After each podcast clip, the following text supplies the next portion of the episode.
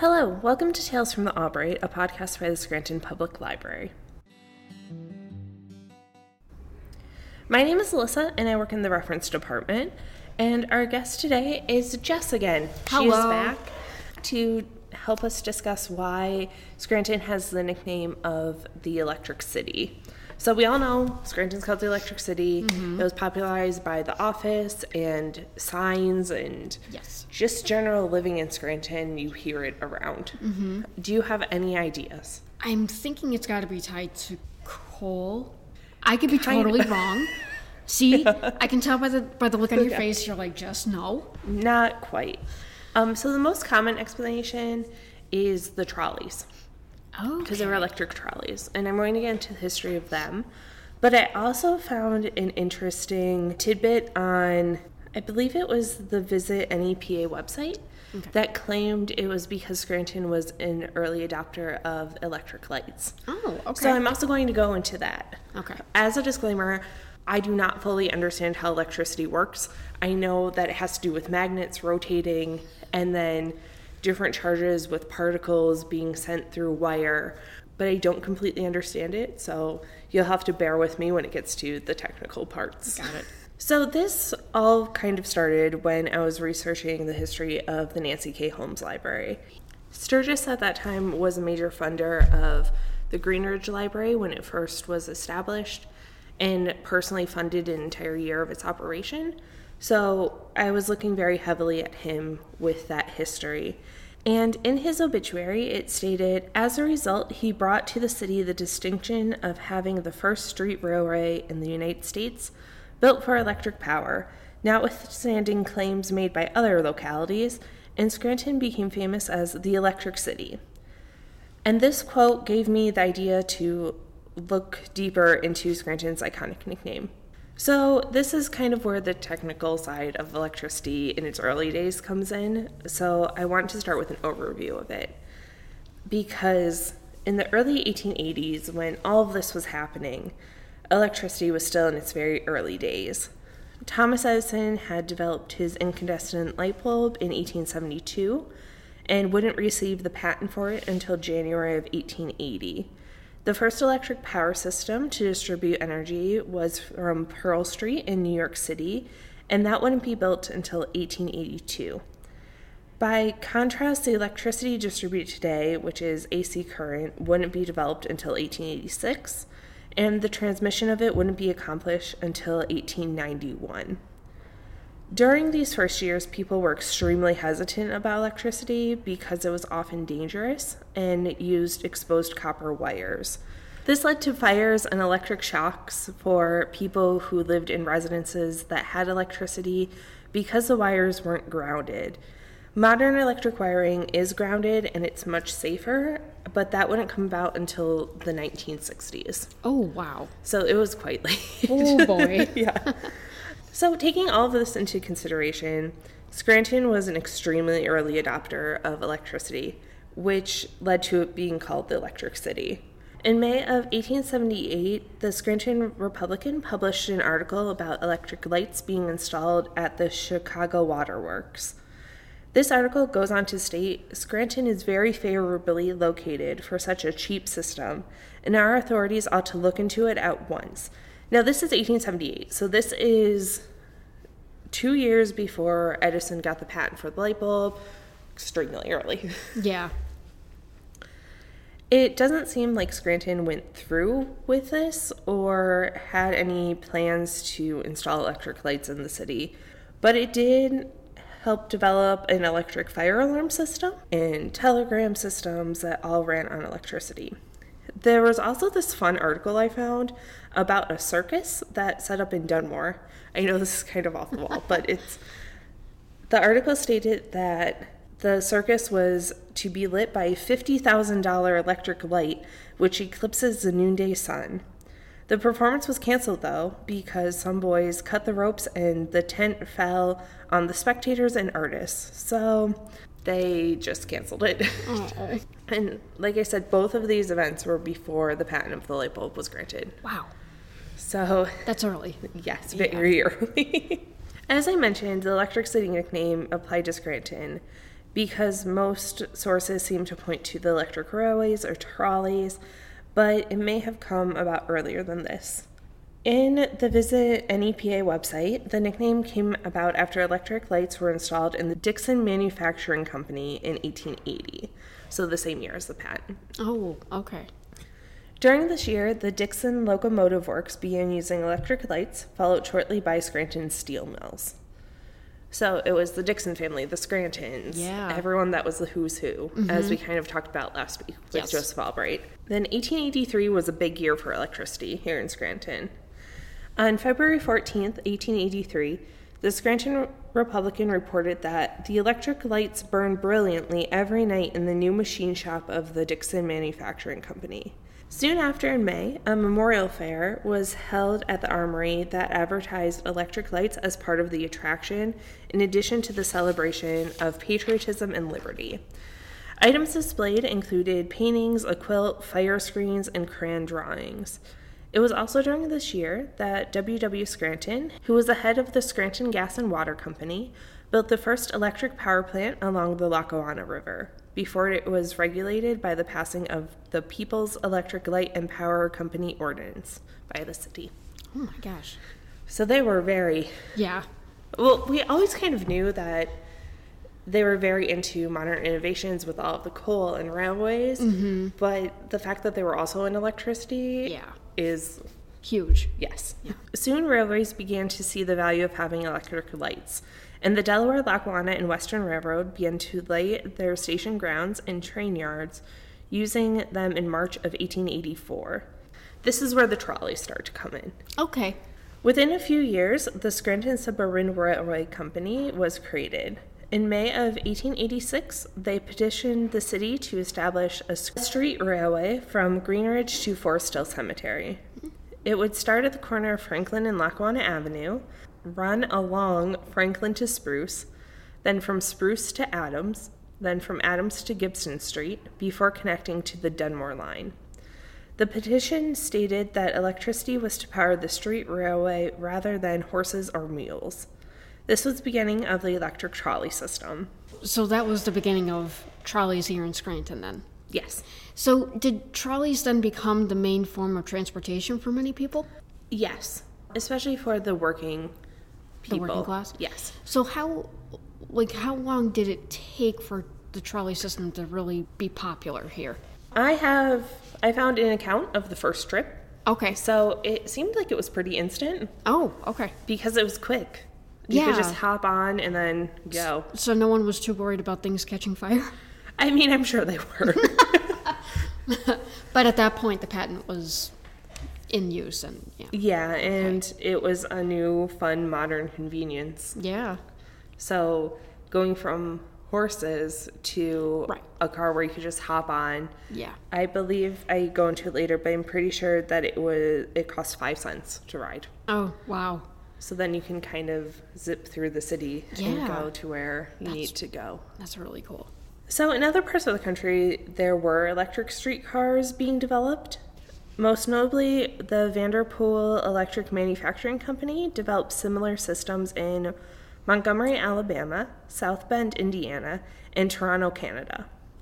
Electricity would flow through a copper wire suspended 25 feet above the ground that would power the car, which then could be controlled by a conductor who would be able to start and stop the car using brakes. They would have an average speed of 15 miles per hour, so incredibly faster than a typical horse and carriage. Yeah.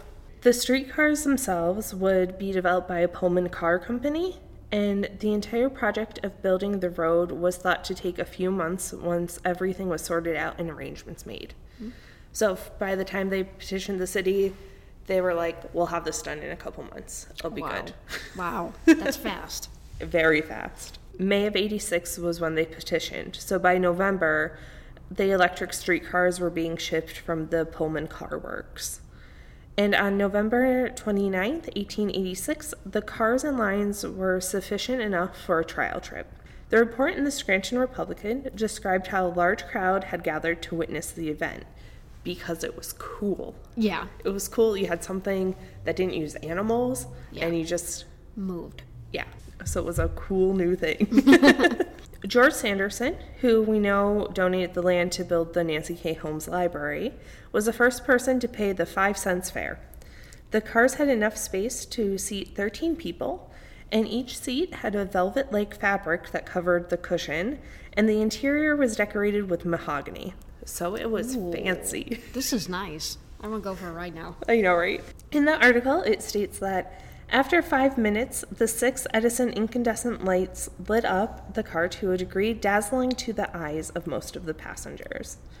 In regards to the actual trip, it was reported that the start was easy, without the slightest jerk, and movement of the car as rapid as it is judicious to run a crowded thoroughfare. The sharp turn at the corner of Franklin Avenue and Spruce Street was passed safely. The details of the route and the speed at which it traveled were also given. This trial trip did have a few issues, though, as every Right. trial does. The electric wires caused problems with telephone wires, Oh, no. and a short circuit cut the second trip short, so it's trip back. Oh no. Both of these were worked out, and the new street trolleys were fully operational by December 1st of 1886, with set schedules, and they would carry about 2,100 passengers. Wow, that's a lot. So you figure May to December, that's That's not a lot of time. seven months Yeah, to develop an entire system and install it. that that's amazing. And then you were asking about who would ride the Yes. trolley. In a letter to the editor, Cora Decker, who we all know was one of the first librarians, Yeah. she wrote a letter to the editor regarding the librarians riding the electric trolley lines on November 17th, 1928. So this is quite later than the time period I was talking about with this establishment, but it's Cora Decker. Yeah. So I had to. Oh yeah. So so the librarians took the trolley. Yes. Oh, that's awesome. She states, We from the Scranton Public Library use trolley cars all the time. City employees of small salaries who pay their own car fares and do not use autos. It is hard enough to walk to Linden and Washington Avenues to get our various cars for the Hill or Nay Aug sections mm-hmm. after a full day of service to our public, or afternoon and evening duty. To go to Lackawanna Avenue is dreadful. I trust rerouting will be done in a more convenient way. So it seems like lines were being changed and issues Yeah. with service were happening and needing repair. But other than that, the electric trolley system in Scranton would operate continuously until 1945. That's a long time. It is a long time. Yeah. Wow. So I just thought that was fun. Kind of similar when you think about bus routes. Mm-hmm. You know how they change, how they have to maybe divert a different way, and um, it's interesting that even back then, you know, she'd write that letter to the editor saying, "Hey, let's get our pathway fixed here so we I can get to the library on time." Yep. That's what counts. and it shows too how the librarians kind of lived across the city. Yeah. Even then. Exactly. The nickname of the Electric City would develop sometime between December of 1886 and December 23rd of 1888. On that day, an article was published in the Scranton Republican that reads, This is called the Electric City. Well, electricity does run a good deal of it. We ride by electricity, we are fanned by it, outdoor bells are rung by it, our fire alarms are given by it, our messages are sent by it. It is to be hoped that we won't die by it. Nobody has been killed yet. So, this article is extremely interesting Yeah. because it also highlights the fears Yeah. Of electricity. Yeah, that kind of that kind of escalated a little quickly there. It did. Like, Whoa. And it gives a nice perspective for how everyday people felt about electricity during the late 1800s and mm-hmm. how there was still a lot of concern. Yeah. Yeah, I know when electricity was first installed in the White House, it was during the Harrison administration, and they were terrified to turn on the lights or turn off the lights or touch any switches, so they just wouldn't. Oh no. So I feel like it, that has the same Yeah, feel. feel. And then this article continues. So it expresses concern about rotting poles, rusting and corroding wires, and highlights how unstable electricity kind of was at the time. Mm-hmm. It calls for more experiments to gain knowledge of it being safe because it is a quote new force where we don't know what it may do the next minute. The author of this article also asserted that Scranton is spoken of of the electric city. I hope it may not have reason to regret its electric push. And that when we learn all of the electric tricks, we will feel slight easier. Well, we should feel much better now. Yes, absolutely. Especially since electricity controls so much of our lives oh, now. Oh yeah, absolutely. I mean, everything looking in the room around us, the microphone we're using, the computer we're using, the lights that are on. Yeah. yeah. And think about when we have a storm and the electricity goes out for Yeah. a few hours or a day, and you just kind of have no idea what to do. Yeah, we're like, wait, we got to get the candles out. Like, wait a Yeah. minute, we got to get the candles out. Uh, We can't open the refrigerator. not, yep, don't open that. And going from there, I wanted to discuss the Electric City sign because it's an iconic image Yes. of Scranton. Before the Electric City sign, there was an original sign on top of the Board of Trade. It read, Watch Scranton Grow. Duncan Campbell, who worked in marketing for the Scranton Electric Company, was the major push behind the sign. The 55 foot sign, made of electric lights in the shape of a water fountain, with the words Watch Scranton Grow, was illuminated on December 24th of 1909. This phrase was chosen due to the Board of Trade's will to promote the city's population and industrial growth around that time. Yeah. So that was a heyday of Yeah. coal and trains. There's the coal that I was talking about earlier. Yeah, coal, trains, electricity, trolleys. Wow, everything. everything. By 1916, the sign needed to be replaced. It had grown old, and it would be easier to replace than repair it, and cheaper for the city as well. Yeah. The new sign, which read Scranton the Electric City, was illuminated with 3,500 lights and it replaced the Watch Scranton Grow sign. It was built by the Century Sign Company of Elizabethtown, Pennsylvania, and it was the largest electric sign in northeastern Pennsylvania at the time it was first installed. It was 60 feet high, 48 feet wide. The sign was lit until the late 1970s. Then in 2004, the sign was restored and turned back on. It is currently located on what today is known as the Scranton Electric Building on Linden Street. The light bulbs were replaced with LED lights in 2014, but the appearance and effect is the same as it was in 1916. That's amazing. And you can really see it Yeah. From anywhere. You're like, oh, there's a sign. Yeah. and it, it's just so interesting when you talk about how LED lights replace the old bulbs and how electricity still continues to evolve, mm-hmm. you know, with, with LEDs and, and different lights that, that they're creating that are energy saving now. It's really interesting. Well, do you have any questions or thoughts or anything at all? That's all I have.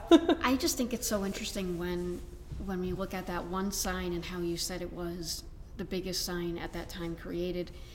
And I think about the different light shows that we have across our city. In, in northeast PA we have the Nay Aug light show at Christmas time and it's like all those lights you know what I mean? We kind of just expect it now. It's like let's get bigger and better every year. And at that time that was the biggest and the best. There was another article which I also didn't use um, in one of the newspapers that this woman, her children kept being like, "You have to go see the sign." So the sign was a tourist attraction, Yeah. almost as it is still today for It different is. reasons. Oh, yeah. But then it was like, you have to go see the electric lights. They're so cool. Yeah. And now we have where you go through Nay Aug at Christmas time to see the lights. Mm-hmm. and then the Times Tower even Yep. accurate. Yeah, like it's really, but that was the first. That, was, that was. was. the first to start it. That's really cool. Well, thank you for being here today. Thanks for having me. I learned a lot. Yeah, I learned so much while researching this episode. yeah, Um, I had no idea. yeah. I, I truly, you know, I never really sat down to really think about why we're called this. This concludes our episode for this week.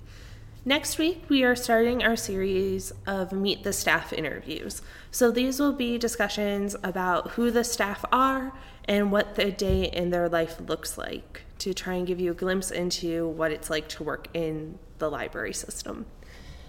If you have any questions, comments, suggestions, or anything at all, please email me at aloney at albright.org.